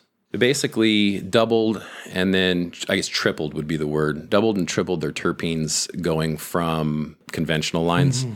to uh, to full living soil. Nice. That's, And, and they won a cup off their blueberry muff. Uh, I don't know why I say muffins, blueberry cookies, but they won a terp contest off that. And that same very plant is the one they got the results on. So say it was whatever, say three percent terpenes, and then it was at nine percent after the year with the living soil, and they won that cup. and they're just like, wow. yeah. So obviously they've completely switched over now. Yeah, I'm telling you, man, it's really the way to go. You know, uh, everybody thinks that uh, oh, it's maybe more cost effective to you know be you know do all this stuff. It's not. You know, No. organic is the the most cost effective way to grow it. Yeah. and just you know, and using the sun. I mean, it, you just can't beat the sun, even on a cloudy day. You know, it's No. just. and I think the there's more cannabinoids probably. They really, I feel like Not just terpenes, but flavonoids. Yeah, flavor and the whole the whole that. shebang. Mhm. Yeah, really. It's it, it. I feel the sun and yeah, just having that you know all the right ingredients in the soil is uh, it's just where it's at. You know? Well, which is interesting coming from you because you've been in the game for a long time and you've seen the changes and you were in a black market. And I mean, shit, we probably went through what, how many years of synthetics and stuff, Miracle Oh Grow. yeah. Oh, I just I think about all the shit that we must have smoked, man. You know? Yeah, and and now you've come up to this. It would seem because of where you came from that you would probably prefer indoor, maybe Yeah. synthetic. I did when I first moved out buds here. Yeah. Versus the living organic outdoor. Because a lot of people do. They're like indoor, indoor, indoor. That was me before I before I came to Southern Oregon and Yeah. really got schooled and uh, you know I that's what I thought I was like outdoor is bad indoor is good Mm-hmm. you know and that's what you're taught because it's like oh the boof you know you just see so much boof and you're like oh it's just you know a bunch of shit show nobody you know you grow outside you grow shit and that's just not the case you know like when you have the right soil and you have you know good genetics and the right sun and the right climate I And the right cure. and the right yeah the right cure oh man yeah Can't be just throwing that up in a closet. that's man. the truth you have to cure it oh, I often man. wonder if that's not the difference over these last couple decades. If Mm-hmm. that hasn't been the main difference between indoor and outdoors, these guys growing outdoor probably growing a big amount of it, not curing it real well, Mm-hmm. Yeah, and it's just getting they're out on some side of a hill and yeah, or something. and they're throwing it up, Yeah. hanging it up somewhere in a barn or something. I mean, I don't just know. Turns to shit. It smells like hay. Yeah, exactly, I've watched it happen exactly. on a massive scale in the first year of OLCC operations, and just watch you know growing two acres of weed turn into boof instead of them, and it looked great on the plant. All know. from a cure. Yeah, just all about the cure, man. That is, yeah. If, if you're taking flower to retail, your cure has got to be on point. Well, and and these indoor guys generally have They typically do an indoor Yeah. drying. Indoor, right. So it's just as controlled. They're running 60, 60, 60 Mm-hmm. degrees, 60 humidity, and getting a really nice cure. It's poor these outdoor guys- guys. yeah. And those outdoors, I do feel for them, but I've seen like Shadowbox, they have an indoor drying warehouse, and that Mm. Friggin' thing is huge. I mean, Got to be. Yeah, I've seen. Ugh. 20, 25 foot ceilings, and then just rows, all all climate controlled, all Mm-hmm. ventilated, circulated, all of it. So, but you have to do it that way if you're going to grow That that type of freaking scale. Yeah. Mm-hmm. 50,000 plants or whatever. Growing to scale is is a task in itself. So many people, you know, they've been growing weed in closets and houses or whatever, even a small little, you know, grow operation, and then to convert that knowledge to a commercial scale is is most people weren't able to do it. You know, and it's just so different. I, I kind of got caught up in that. I was like, oh yeah, we've been growing weed in houses for years. You know, we know how to do it. Like, no, that is. I mean, when you have 2000 plants and you need to keep all of them healthy. Like that's it's crazy you know it's there's so many people that can it's cool to you know have watched everybody come from across the country. Just like when i was in denver you know it was at the time right when legalization was happening so everybody was moving there and we all had the same like hey weed's legal. Yes let's get involved. And it was really cool to watch and i made a lot of good connections. Josh my extractor i met him out there actually. He's from colorado and he went on to seattle to do his thing and was doing a lab out there. Yeah, things i guess didn't work out so we were like hey come on down here man and uh, it's crazy you know just the, the, the people and connections that you meet over the last five Yeah. years and watching you know a lot of people are out and a lot of people are you know continuing to grow or get themselves into you know real situations and it's cool man it's uh this industry is fucking insane but uh it, it's wild you know And so now I'm interested to see what happens next five years. You know, with the big business starting, to, it's really starting to creep in now, and we all know it's been coming, and so nobody's shocked. But it's just The nice thing is I haven't seen a lot of big business like extract companies and stuff. It Yeah. Mm-hmm. seems like they're all geared towards the farming, but but don't get me wrong, you guys got some heat. Uh, what is it that you guys look for when a farm brings you material? just uh, oil production and just quality, overall quality. You know, you can, you know, the the best way to tell, but if it's good or not is, is your nose and eyes. You know, if it if it smells good, looks good, feels good. You're like you just press some right there, make some noise. Yeah, yeah. No, but it, it it can be hit or miss. You know, we learned a lot this past year Okay. on uh, what didn't work for us, what did. You know, stuff that might have a little seed in it that kills the the yield. Uh, you know, moisture. Uh, if if you don't get it, you know, sealed properly, uh, moisture can really mess it up Hmm. as well. But you know, we we just look for that funk. You know, if it if we can smell it before we walk up to it, it's a winner. You know, Right. like if we have to stick your hands all over it and sniff it, and you're like, oh. Yeah, yeah, yeah. You know, like that's that's not that's not what we want. It's not gonna do what we want. But it's it's really you know it's pretty. It's the nose like what is it? Bo's nose like the nose knows. You know, he's right. It's your, your nose knows. That's Bo, that's what tells you. Bo is legit. Uh, Yeah, he's killing it. he's for the rosin side of things. You got, I mean, he's a one man show too, though. Yeah, he is, isn't he? Yeah, But uh, you got to be in this. And well, it's weird because it's like the you know you can't be spending a bunch of money on your operation. You got to keep it lean and mean. Mm. yeah, you do. But you know, it's like we're up against all these big corporations yeah, and shit. yeah, so yeah. It's like, well, and and the the freaking tech now that extraction companies have at their disposal is insane. Mm-hmm. Yeah. Not only is it, I'm sure it's expensive for for equipment and stuff, but some of the stuff. I mean, you guys are just taking this stuff all to the next level. Yeah. all the time. Like not just one, not just now, but tomorrow, yeah, the next. It's every like, week it's something new or something, Yeah. you know, or something. It's it's it's crazy to, and you just have to stay on top of it. You just have to like, and you can't get stuck in your one like, Right. well, I like doing this this way, and so I'm going to do this, and like you're going to be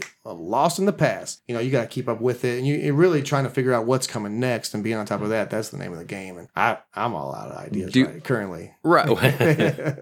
welcome to the Yeah. welcome to my problem. I feel like it's all been done at this point. You know, I don't know how many different types. well, that's the thing is as soon as it seems like it's all been done though, someone Mm-hmm. Somebody comes someone in the group different. says bam. Yeah, yeah. Obviously people bring you material. Mm-hmm. Okay. So, do you ever search for certain strains that you're going to want to have? we were you know honestly like that's ideally what we do want to do like go around and if we we just don't have the time i mean it's like we want to go around and just go sniff sniff your stuff you know like that's Sure, we sure. do that's what we Yeah. ideally would like to do Right. but at at this point like we we have uh, entrusted in some of the farms we work with and we know that what they produce and then we like figure out what strains they got and we know whether or not they're gonna you know be all right and we kind of just trusted them to do their thing Mm-hmm. and uh and it worked out really well you know uh yeah like i said the, the grower is you know huge aspect of you know we can't you know well you can turd polish i guess these days you know uh with you know different types of tech and stuff but you can't it's still when you taste it and stuff you know the flavor ain't gonna be there and it's just yeah it's it's tough. Ideally we would like to go around and just you know if we, if i could pay somebody with the great nose to be like all right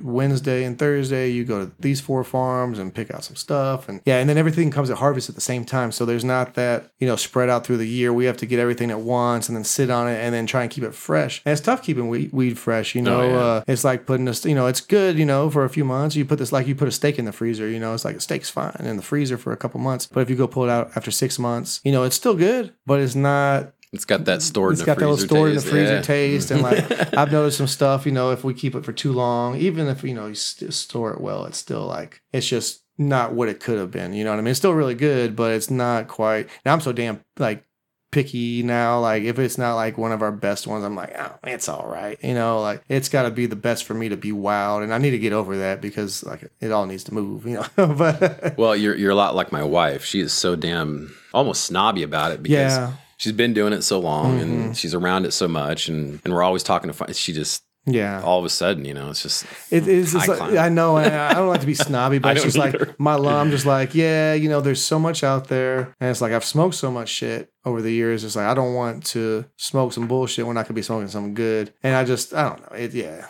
I, I want to smoke. I pass up on people's shit too. I'm like, and people look at me like I'm such a dick. I'll be like, oh, I'm gonna like, here, you want to try this, and it'll be, you know, nameless extract company I won't mention, and I'll be like, oh.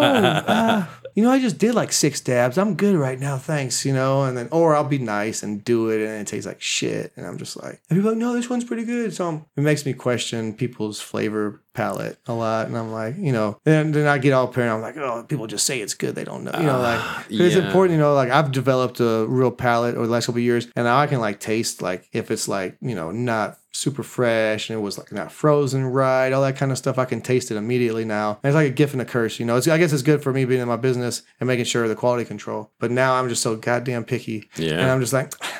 Yeah, this tastes a little chlorophyll to me. You Right. know, I'm just like, oh, shut up. You know, like, Well, and with that, you know, have you ever heard that book called Higher Etiquette? yeah, yeah. uh-huh. Okay, it just came out. Emily Post, um, her daughter, whatever, great granddaughter, wrote it. But it says right in the book, it says that uh, you it's polite to turn down. Yeah. Just so you know. okay, good. So you That can turn down Yeah, and not yeah. feel bad. Because according to higher etiquette, They just look at you, you know, people get offended. you know, people do get "Oh, offended because it's like, I paid for this, you know, I'm sharing it with you. And you're like, no, thanks. Well, and and I think that's the thing is coming from the black market, like Yeah. you know, uh, back in the black market days, we are kind of a tighter group. Yeah. Mm-hmm. you know, I mean, everybody kind of watched your back for the most part. You know, you, you watch your buddy's back, and if your buddy had some, he shared it because that's just what you did. And if Mm-hmm. you had it, you shared it, and everybody took whatever they could because Right. there wasn't. That's what it was, yeah. But now that there's a selection, you can go to the store down the street, get anything you want. Much more acceptable to be able to turn it down. Mm-hmm. That's say, very dude, true. I'm, I, That's you know. I'm, Yeah. I, it's not my brand. It's not my brand even. Yeah, I just- there you go. That's true. not That's my brand, and it's like Yeah. a Bud or Coors Light. Yeah, I don't, I like don't- Bud. I don't drink Give me. Coors. Yeah, you don't like. Pepsi. Yeah, yeah. So I don't. I don't feel too bad, but Yeah. there are a lot of times I'm turning it down because it is crap. That's true. Yeah, it is, and it's amazing. Uh, you know, especially in this market. You know, uh, I always joke with people that you know trying to sell weed and sell in Southern Oregon is like trying to sell cocaine in Colombia. You know, it's like Yeah, yeah. everybody's already got it, and Yeah. they're already in the mix. You know, Yep. and they got it for a better price than you're going to try and sell it to them for, and it's it's crazy. Yeah, know? and if you're gonna if you're gonna be trying to be black market in this state, you're either shipping out or uh, yeah, you can't people No, black market or- sell to people in locally. you can't. Or I've seen people still getting like the Mexican really shitty brickweed, and I don't know if it's like a like a homeless person, like I only got two bucks every week type thing. So they, I don't know, but I've seen that around, and I also see people. You either have to have really good weed, really cheap. Mm-hmm. Or you just have to have really shitty weed for people that are still sh- smoking Yeah, that shitty, yeah. shitty weed. And, and that's where we're at right now. It's like even if you got the best stuff, you still got to sell it for uh, Dirt you know, cheap. Dirt cheap. I mean, yeah, we dropped the price fifty percent in the last year, and that has been. I mean, they weren't our Brutal. profit, you know, and uh, we were making it by like everybody else, and uh, it was crazy. Yeah, I mean, we were planning on going out the door, you know, for everything to be forty to fifty a gram, and that would have been better than a lot of the people we felt we were competing with. But then you have these other uh, competitors that we never heard of before, and then all of a sudden they're hitting the market with ten dollar grams wholesale, so it's twenty bucks out the door for live resin or whatever, and it's just like, well, even if it's you know not that good, how do you compete with that when you're selling it for more than double what you know? And you just can't. I mean, so you know, drop the price, and then it's been crazy to watch. It's been well, it's been crazy to like you go to these shops and stuff, and they they I mean, they lowball you, you know, and they're like always trying to get you to, mm-hmm. oh, it's so expensive, oh, oh man, it's so expensive. I'm like, yo, but it's the fucking best you know, and if you don't want the best, but it's tough. And then it's tough, you know, you got 20 other people doing it and they haven't heard of your product because you can't afford to buy, you know, marketing material and like constantly be putting the shit in people's faces. And then they go and choose somebody they heard of, you know, and it's tough. I mean, I go to the shops and see, you know, 20 different, you know, live resins on a shelf, you know, it that's tough, you know, and you should have like four maybe or five. I don't know, you know, it's tough because there's just so many out there and it's crazy. You know, Oregon is definitely a buyer's market. People out there in Oregon just be how grateful you are to have the amazing selection for such a price that you have because every other state's paying like 60 bucks a gram for this stuff. Oh yeah, like, it's crazy. Well, even up north, I you tell my friends on Facebook, I'm like, yeah, we're only selling this for $35. and people here are like, God damn, that's expensive. Know, and there are right? people like, I'm paying 90 you know? Like, I know it's terrible. it's crazy. And then you Yeah, get it's caught in some states with that same gram, and you're going to jail for two years, Big time. Yeah. which yeah. blows my mind. Still, Oh, Texas is one. They had a story a couple years ago. This guy had brownies in Texas. That's how they do you in Texas when a product's been manufactured or whatever, or altered from its drug state. That's considered manufactured. It's automatic felony. And so the dude had like facing five to ninety nine years for some pot brownies. Same thing happened to me with with lean. I had one ounce of cough syrup mixed into a twenty ounce bottle of Sunkist, and then I got busted selling weed or whatever. And uh, uh, I had that with me. And so instead instead of charging me for the one ounce, they charged me for the whole 20 ounce bottle because I diluted it into the soda. So now I have 20 ounces of a controlled substance, which is a fucking first degree felony in Texas, which is the same as murder. So I could have killed somebody Some for one ounce of cough syrup. Yeah. That's how they get minorities and shit. You know, that's Yeah, the game. exactly. Yeah, my, my lawyer told me when I was going through that, she's like, just thank God that you're not black. And I was like, God, that is fucked up. You Yeah. know, and uh, that's how it is, though. You know, Yeah. I was luckily I was a white boy, so my privilege got me five years of probation instead of fucking Yeah. 20 years or 10 or five or something or two. Shit, Yeah. I can't even imagine, man. No, I can't even believe it. Yeah, it's crazy. I mean, I had some friends go to jail for six years for just for like two pounds of weed or something like that. You know, just a couple pounds. And it blows me away that we got these states that are we're operating just fine. Mm-hmm. State hasn't went down. In fact, we got more tax money than we know what to do with. And uh, and we're operating just fine. So I don't even know what the justification could possibly be to put someone in jail for that long a time or such a serious crime for just for having nothing. a plant, Just yeah, nothing. for nothing, A plant, really doing you- nothing. just nothing. You didn't hurt anybody, not there's nothing hurt. You're not, you know, like Oh my god. I don't get it, man. It's it's and you know, poor, I- poor states. We feel bad for you. I feel so lucky. You know, uh, people get busted out here and stuff, and it's like you only get like when they when you, when you get busted with like growing a bunch of plants, and they just cut the shit down, and just like, hey. Don't do that anymore. You know, I'll give you a ticket or something, or you know, Right. maybe a minimal, you know, misdemeanor type thing or something. You're not, you're not doing time. Anyway, but it's crazy. It's crazy to see. This is this valley is one of the most unique places I've ever been in my life, and it's it's really cool to be here at this time when you know this industry is is booming. This is you know the Wild West, and you know we're it's, we're the gold diggers or whatever, gold diggers.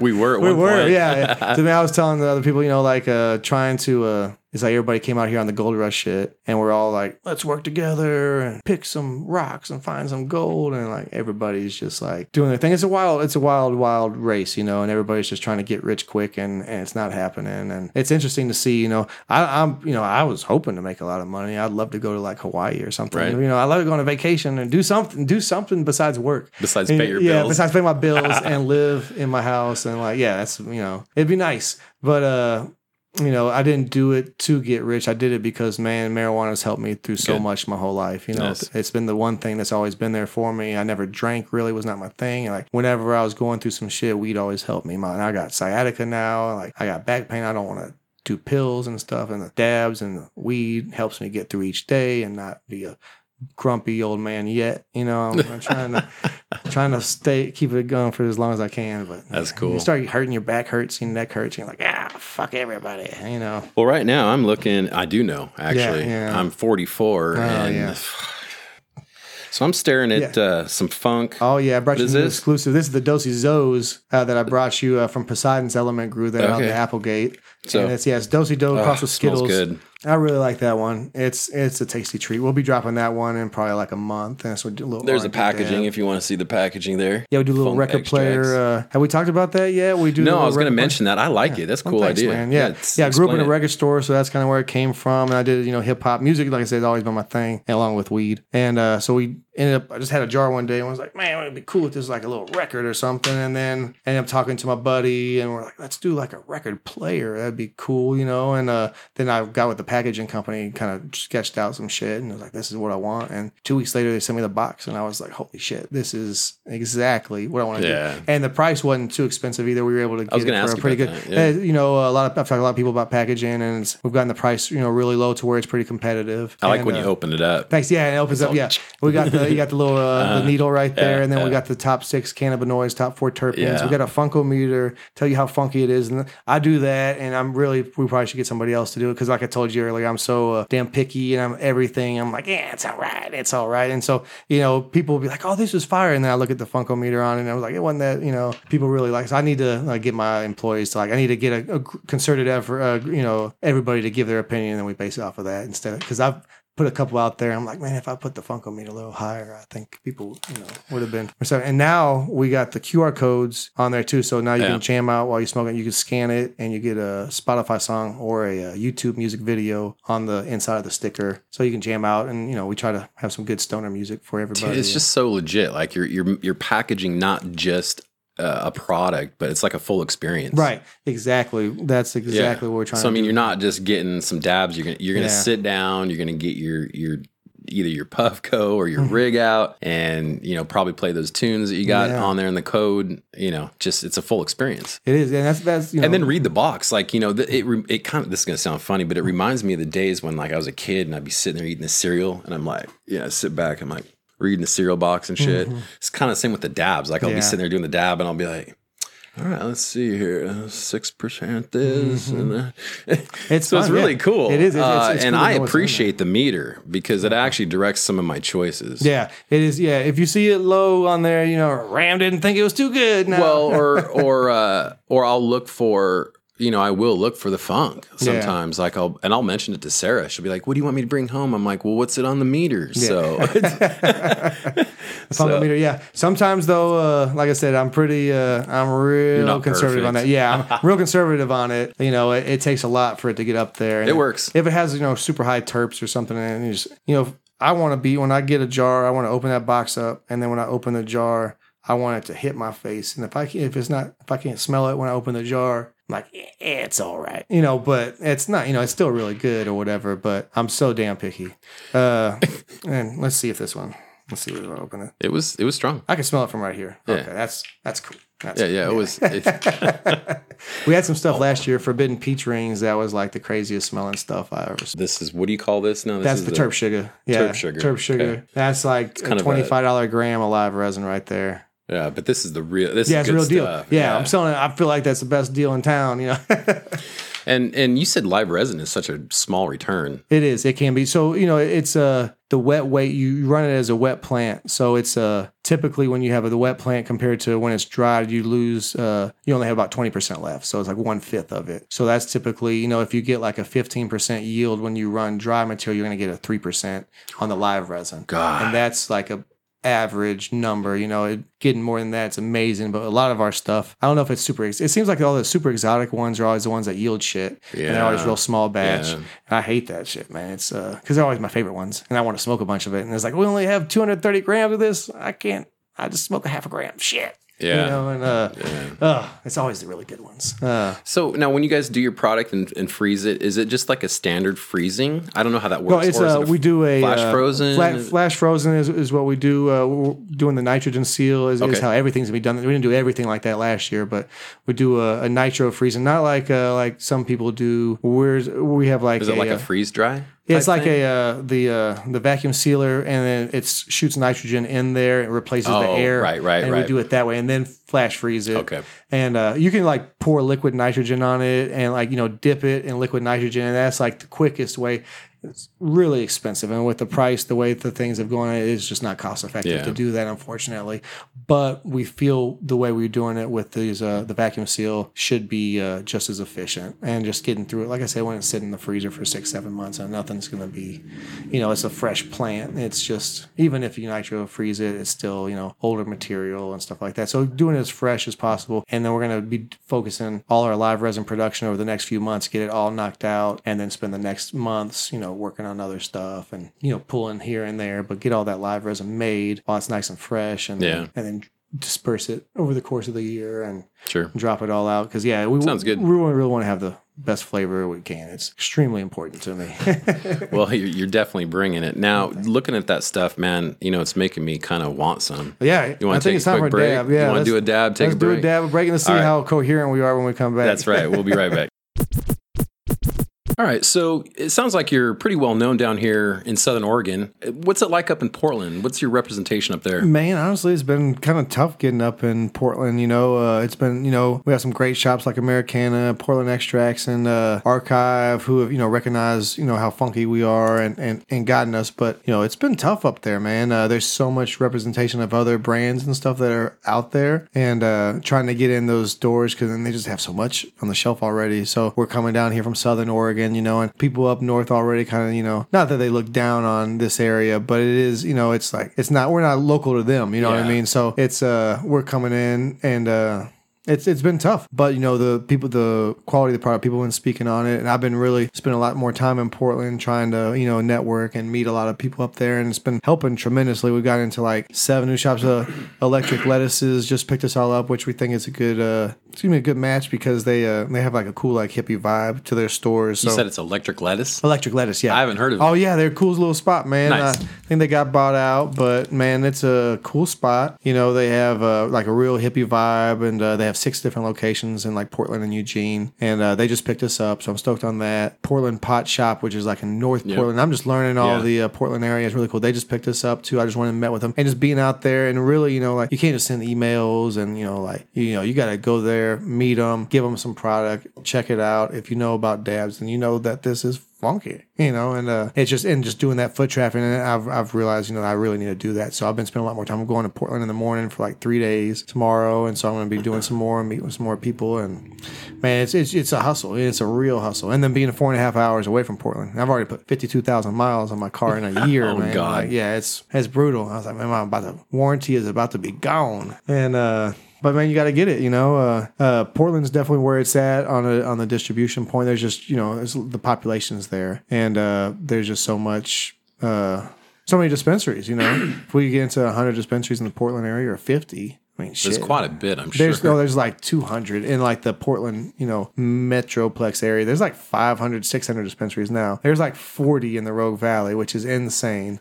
Yeah. You know, when we started uh, Rogue Valley Cannabis, when I moved out here, there was probably like there's Talent Health Club and like maybe you know two or three other spots. You know, Talent Health Club to me was uh, the premier spot when I first moved out here. That was like when I moved out here, people told me, "Oh, you, if you want the fire, you go to Talent Health Club," and uh, so that's why I'm. Did you hear that, guys? yeah, it's true, and uh, man, they definitely keep it. You know, everything they sell there is pretty good. Yeah. Uh, Dabtown too. When we started Dabtown, that was the goal was to you know it's a real small shop, so we're like, well, we're just going to only carry the very best stuff. Mm-hmm. And then uh, you know Jeff's done a good job of keeping that going, and it's tough though in uh, watching you know just not, not even from Dabtown, but just watching all the different dispensaries uh, in all the different cities and stuff in every region, and you know is it a poor neighborhood or is it a more affluent area? Yeah. you know that all really determines on what's going to sell where you know and bend you know uh, high end products sell really well because there's a lot of uh, expendable income out there and you know down here in southern oregon like i was saying it's like selling cocaine in colombia man like you can't it's just uh, you know everybody's already in the mix you know everybody that smokes weed down here works in the weed industry so i mean they already got it you know or it's uh, interesting but you know we,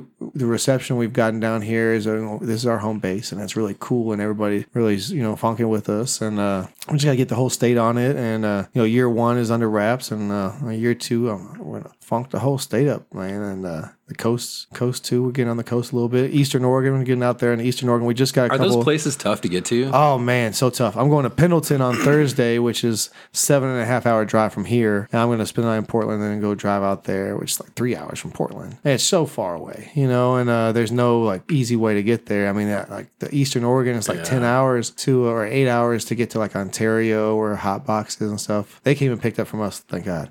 And uh, but there's you know there's so much out there, and they're on the Idaho border, and they're killing it. Those shops out there, crushing it, man. Like they got all those people coming from Idaho, and you know, hopefully, you know, not not bringing it back, but uh, you know, Yeah. uh, man, it's wild. You know, being in the Rogue Valley, it's so cool. You're completely surrounded by mountains, and uh, you're in just this little valley, and so you really are in a valley. You know, and you watch all four seasons, and the you know it gets hot and then cold and then freezes, and the snow melts, and it turns into spring. You know, like to watch the whole all four seasons and everything happen. I, I never saw that down home, and uh, it's really cool. You know, I really enjoy all four seasons, and yeah, and then being the best place to grow pot, it's just man, Regional or you know, weather-wise, yeah. I really think, yeah, and I really think, you know, like no knocking my Cali homies, but like I really think this is the best place to do it. Even more so because they don't have any huge ass valleys with this climate to be able to, oh, you know, operate and make you know huge large scale farms. It's all so mountainous over there, down there in NorCal. You know, you, there's not, you know.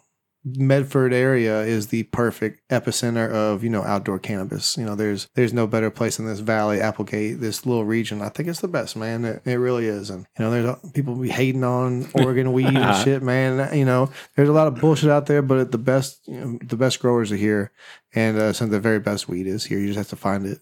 We're not giving, it. we're not sending it to you. That's funny. Yeah. Uh, well, Do you think that cultivation might be in Funk's future? I yeah, mean- we're, I mean, we almost think? had a farm. Uh, my business partner is a real good farmer, and uh, he's you know itching to get himself back out there. Uh, we're looking, you know, we've teamed up with some really good farms, but you know, having our own thing and controlling you know everything that we want to grow would be super cool. Uh, you know, it's it's getting interesting. Uh, like we were talking during the break. Uh, you know, the the amount of people growing weed now Yeah. has has dropped dramatically, and so the amount of flower that's out there, people are getting real nervous about how much weed is going to be on the market, and there are a lot of wholesalers out there trying to buy up a lot of this flower and stuff like that. And uh, so I'm interested to see what happens on the live resin tip this year. And a lot of people are doing their own solventless because it's real hot with the rosin right now. So I'm interested to see you know how much is available to the live resin market this year. Uh, I've secured quite a few really good things, so I'm not too worried. But at the same time, there's a lot that uh, a lot of farmers that I know are going to be uh, swapping into flower because they're going to be making more money off of it because uh, the price of live resin hasn't gone back up yet, but the price of flower is, and so hopefully the price of live resin will go back up to you know stay competitive with that. It's very interesting to watch the supply and demand go back and forth. You know, it's you know, it's a bit of a headache, but uh, it's uh, you know, man, you know, after working in this industry, I feel like you just think about a dude who just like owns a bike shop or something. You know, like you just own a, you know, you got to fix bikes and order bicycles. You know, like that's it. You know, the the amount of regulation that we have to, you know, the hoops we got to jump through. It's I've never seen anything like it. You know, it's uh blows my mind. So I feel like anybody that's been in this industry would be, you know, you can deal with about anything after, after this. You know, so uh, all the stress that we all go through. You know, and, and shout out to all my people who are out here trying to do it right and you know do a you know legit business. Man, it's uh we're all out here trying to get it. and We're all competing with each other, and uh but I just want everybody to win. You know, it, once they open up that border, we we don't have to fight with each other anymore. We can just you know ship it on and uh, there's no like i said there's no better place than southern oregon to be doing this man and uh, this state is just the it's the coolest man You gonna tackle? I mean, is that something you tackle if the you know be able to see? i'd out like to uh, we definitely need Talk uh, about uh, having to set up some. Yeah, talk about just yeah, we would have to have a big setup. Yeah. We would definitely need to get some big money behind us Yeah, to uh, yeah. actually, you know, provide out of state thing. You know, I think Oregon has the chance if they don't, if the OLCC doesn't, you know, let this go on forever and push all the small people out. You know, I think this does have a chance to be the craft state. You know, if we can survive, you know, all the little farms and to be, you know, craft cannabis farms, I think that would be really cool. It's the same as the IPA, you know, the beer and shit. Absolutely. Uh, it's the same thing. And uh, if I have a friend of mine who has a brewery down in Austin, Texas, but he only delivers to people in Austin. He doesn't even sell his beer outside of the Austin area but Right. for whatever, you know, I mean, logistically and, you know, just whatever. They don't produce enough of it uh, to sell it that, you know, you have to, I mean, if we sold nationwide, I mean, holy shit, we would have to have like 20 acres of live resin, you know, to keep, I mean, it would, the, the upscale of, of going to be like a nationwide company where you are actually providing multiple states. I mean, I mean, shit, man, you'd have to be making like 10, 20, 30,000 grams of one kind, I feel like. well, that's the thing. It seems like you're uh, stuff you'd ship out would probably be a little less variety than yeah. what you got for here. Yeah, it'd be uh, it, it'd be a real interesting, you know, and, and keeping that quality at that level. Yeah. you know, that's very interesting. You know, people have come out with all these machines that they're, oh, you know, we can run this much and you know, uh, do this and it's still craft and it's still super fire. And it's like, uh,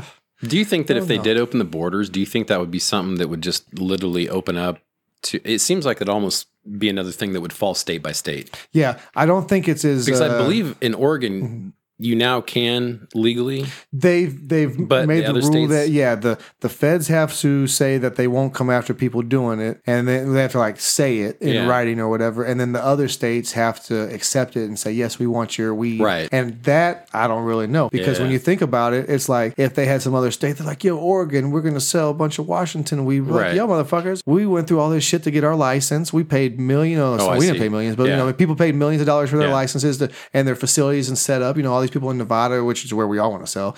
You know, and all these people paid all that money to do licenses there. You know, how are they going to feel when all the Oregon people come, you know, selling their shit? Right. You know, uh, I don't know, but at the same time, supply and demand. If we coming in with them twenty five dollar grams of live resin, and they're selling them for eighty. You know, whose are they going to buy?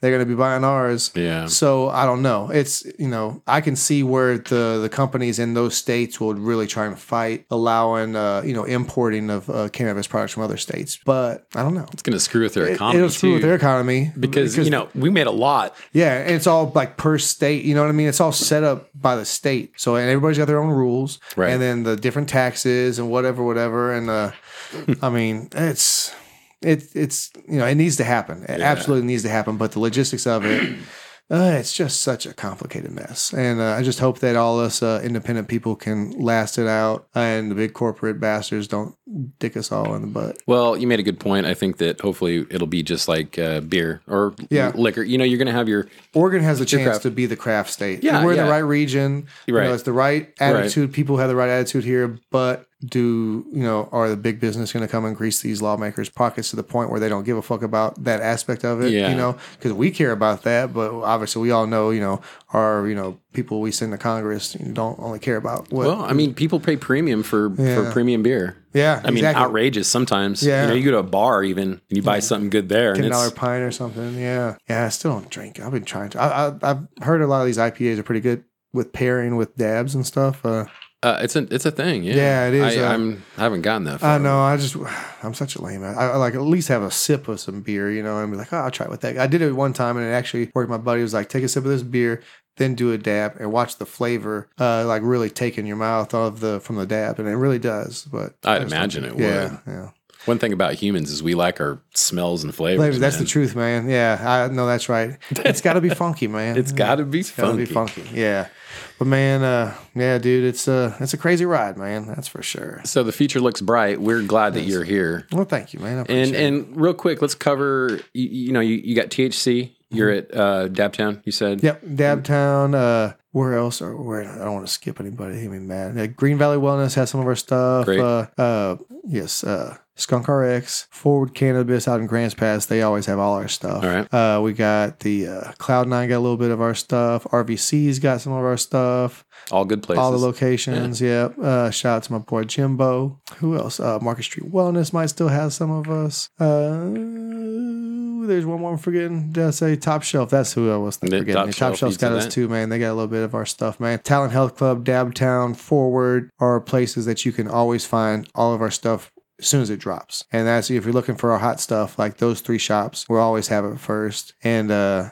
then if you're in like Roseburg FX 420, you got Truth Dispensary and Herbal Remedies in Salem, Grasslands and Eugene OG and Eugene uh, Next Level uh T the THC there, the today's herbal connection. Wait, oh, to, oh, there's so many THC dispensaries. I know. Oh my god! I told him that. Oh man, I'm I- like, I- you guys are playing in a pool at the yeah. same. oh my God. There's like I, I- today's herbal choice. That's in uh, Portland. They carry us too. It's another THC. Americana in Portland. Right. And then Uh, Archive. Portland extracts.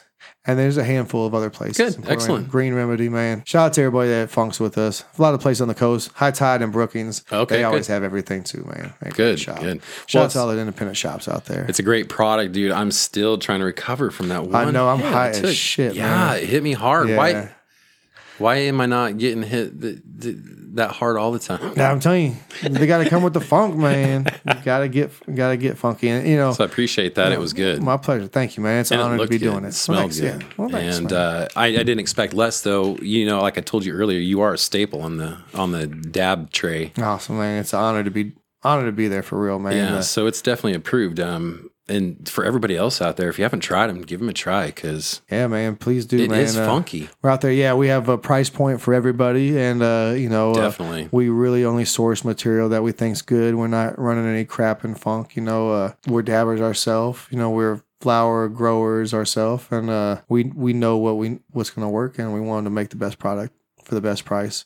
Might be expensive, more expensive than uh, a couple other products out there, but I guarantee it's made from some of the best flower you've ever seen, and it's gonna be funky. Well, I'll tell you, I've never opened one of your jars and been like, oh, That's good. Yeah, I know. because there's some you're like, it sounds good, it looks good, Yeah. and then you open the jar and you're like, what the? F-? Yeah, I hate when it, it like kind of smells good too. And you're like, oh, it smells pretty good, and you dab it and it tastes all weird. You're like, well, what's up with that? And I'm like, they do something to that to make it, you know, like it looks good or whatever. Yeah. and, like smells all right. And you're like, that's what I do love about Oregon is people's, uh, you know, passion for organic growing and, Yeah. and making sure pesticides are not. It's so refreshing to live in a place where people do really care about what's happening in the environment and you know what type of you know what happens from us doing, you know, what we're doing to the environment. And I, I- it's it's so cool to you know be around like-minded people like that instead of you know people who are just like, let's dig in the ground and get some oil, you know. And, uh, and it not only is the movement big here, but it's uh, very protective of it. yeah, So, uh, so where can people find you, man? Where is in terms of you guys are Funk Extracts Yeah, on IG? Funk Extracts on Instagram. They shut down our Facebook page. They keep on somebody out there keeps uh, trying Hating. to sh- shut down our Why you Instagram hating on page. Yeah. Oh, they out there, man. Uh, they they don't want to see us shining. But uh, you know, I understand it's a competitive market. It You- is. I would hate to see us doing our thing too if you're trying to make it. You know, uh, but you know, like I said, we're not here for the drama. We'd never be about you know any of that stuff. We're here to you know support and respect everybody that's out here trying to make a living for their families. And uh, you know, it's cool. Yeah, we're on Funk Extracts. You got Uh, a website? Yeah, funkextracts.com. Uh, I need to update it a little bit, but it's a cool little website. It tells you where all our locations we're located at. So you can go on our website and see, you know, find a dispensary near you that'll have it. We keep that pretty up to date. I do need to. I'll probably go do that when I go home, and uh, we'll have it updated. By the time you listen to this, it you is updated. It will be. Yeah. And uh, man, uh, yeah, we're we're we're trying to be everywhere uh, that sells quality stuff, and uh, you know, just reach out to us on Instagram, man. I, I'll reach back to you. We're cool, you know. We're not here for the bullshit. We're just here to do the best we can, and uh, like I said, we're honored to be doing it. So we're just we just want to do the best best work we can. We got a lot of uh, funky collabs. Uh, shout out to Rosin Farm. Uh, Oh yeah, the farm we're gonna be having some real good stuff coming with them. Shout out to Poseidon's Element. Old Gold is some of our favorite guys Oh, we've worked with. Gold, yeah, yeah. Jimmy, he's the man. Uh, we've worked with a lot of Southern Oregon people. We actually worked with Jim Belushi, and uh, you know a lot of people were not thrilled with uh, his product this year. We went to his greenhouse and uh, you know cherry picked a couple different ones, Okay. and uh, they actually turned out really good. Good. And uh, you know I want people to know that he is trying. He didn't move here to grow weed. You know, I don't know. you know he was he was here, decided to grow weed, and uh, you know you get these growers coming and tell you, oh, I know how to do this and that, and you know it doesn't work out, and it is what it is. But we got lucky with a couple of those. Ambition doesn't mean you're going to grow good weed. That's right. Yeah, exactly. You, you got to know what you're doing. Well, and and sometimes even when you know what you're doing, you gotta in the situation you're in, whatever size, all Mm-hmm. that takes into account. Um, you gotta you gotta have practice at it. Yeah. At, at whatever environment situation you're in, Yeah, takes a couple years. it does. It does. That I've had a blast with them over there. Everybody's been super cool. Uh, It's a fun place to be It here. is. His farm Yeah. is uh, like uh, very cool, man. I remember, I was watching the the principal. We did a dab with uh, Jim, and uh, he was like, he called me like two days later and was like, "Ram, I got to tell you that was really tasty." And I was He like, was doing thanks." dabs? Yeah, he did, I did a dab with Oh, him. nice. It was fucking cool. You know, and I he's really were cool, just- man. I really like him. You know, Yeah. like we we like got dabbed out and had like a kind of like a moment. We just kind of sat there and talked for like thirty minutes and kind of you know like I was like, man, you're fucking cool, man. You Yeah. know, uh, we're, you know, every- like I said, we're all just out here trying Uh-huh. to do it, man. Him included. You know, we're all just people like, man, this plant has you know done something special for us and has touched us, and we want to make our living doing what we love, you know, and, and that's what is the same in all of us. No matter how much we talk shit to each other or talk shit about each other, you know, everybody in this industry really feels this cannabis plant is an amazing thing that That's the has root, helped yeah. them personally and countless others that we've seen person you know i've seen firsthand this plant help so many people in so many different ways and that's really you know just pass all the money and shit that's what it really is about you know and and trying to keep that you know trying to remember that all the time is tough but you know that's what's important man this plant helps us and we need to keep fighting to you know make this shit available across the world at a price that we can all afford and uh and just you know, it's it's an amazing thing, man. It saved my life, man. And uh, like I said, I'm, man, I couldn't be grateful enough to be doing this, man. I just need to pay all my bills. Y'all keep buying that shit. like as much passion as I got, don't pay yeah, power. Yeah, yeah. Passion don't pay the bills. You know, well, it can't. Yeah, it helps, but you know, it's tough out there. We're, we're it's tough for everybody. You know, this country's in a real crazy place right now, and we're all just you know trying to hold on and and make it, and you know take care of our family, man. And that's just we all if we can all remember that when we're out there in the world, man. eh, Maybe with a little extra dab too, you know, we'll be out there and be a happy place, man. Man, brother, thanks for coming on. thanks for bringing the man. positive vibes. Oh, and thank man, thanks for being the first the first company to be our our debut on the We're thrilled, man. It's honest, man. Let me know So- next time, man. We got you. I will, and and we'll follow up on you. If you ever have a product that you know you don't feel meets your standards, if it leaked or something like that, there's no need to post about it on Instagram. feel free to reach out to me directly. I'll make sure that the shop that you got it from takes care of you. There you and, go. uh, there's no need to like be blasting people on there. People right, love doing see? that shit. You don't have to be hating. You don't have to be like, oh, look at this shit. Oh, and you know, and then, then when you make it right, and then they still keep it up. I'm like, It's oh, come on, yeah, yeah. it's like tough. Yeah, you know, I mean, hey, you know, uh, it's we're in a very big culture of uh, blast, putting people on blast, you know, screenshotting stuff, and just you know putting everything on blast these days. I don't think it's necessarily the best way. You know, maybe reach out to people directly and try to resolve those issues. And You should yeah, first. yeah, But- in all, in all, not just live resin uh, products, but you know, in all things. You know, Eh, Oh, absolutely. yeah. Yeah. Well, there you go. All right, brother. Thank you. Hey, Oregon love and uh, much love, everybody. all right, Ramsey Funk Extracts.